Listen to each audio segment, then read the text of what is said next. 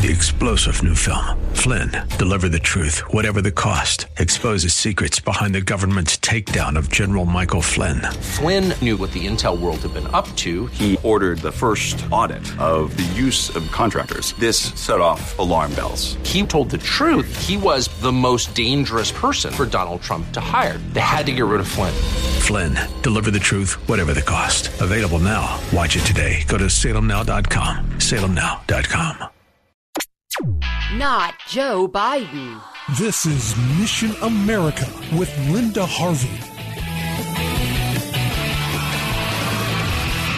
Part of me feels actually sorry for the Democrats ending up with a very flawed presidential candidate, or so it looks right now, like Joe Biden. But then they believe in choice, and this is who they seem to be choosing. Well, let's just look at his behavior during the virus emergency. Many of us remember a time when a national emergency brought both parties together, and you did not make nasty statements about a sitting president dealing with a crisis. But that was then. Now we have Joe Biden who is criticizing Trump for not doing enough, he says, more quickly. How can he say this with a straight face? First of all, it's not true. And when Trump put a halt to flights from China on January 31st, Biden said we had no time for Trump's xenophobia and hysteria. And the subject of the virus didn't come up once in the Democratic debates in February. So Joe Biden is hasty and he's unfair. And many of his statements reflect either forgetfulness or a foggy grasp of reality. His policy position on abortion is heartbreaking since he supports abortions right up to birth.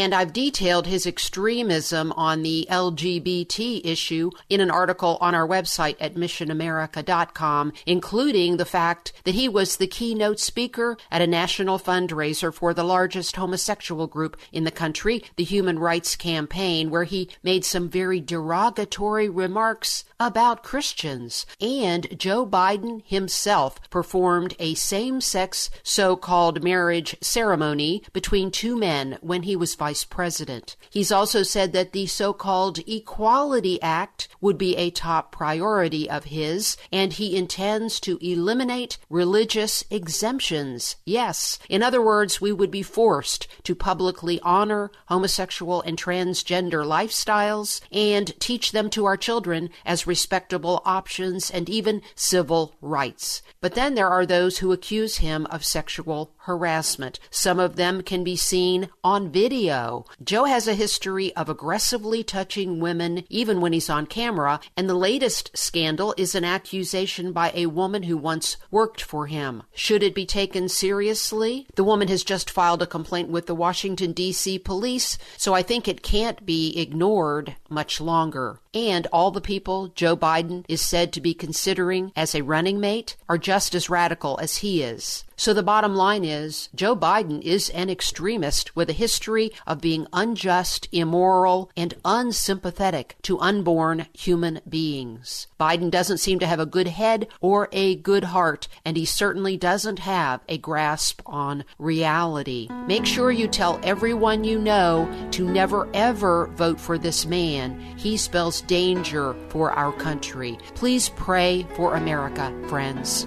I'm Linda Harvey. Thanks for listening.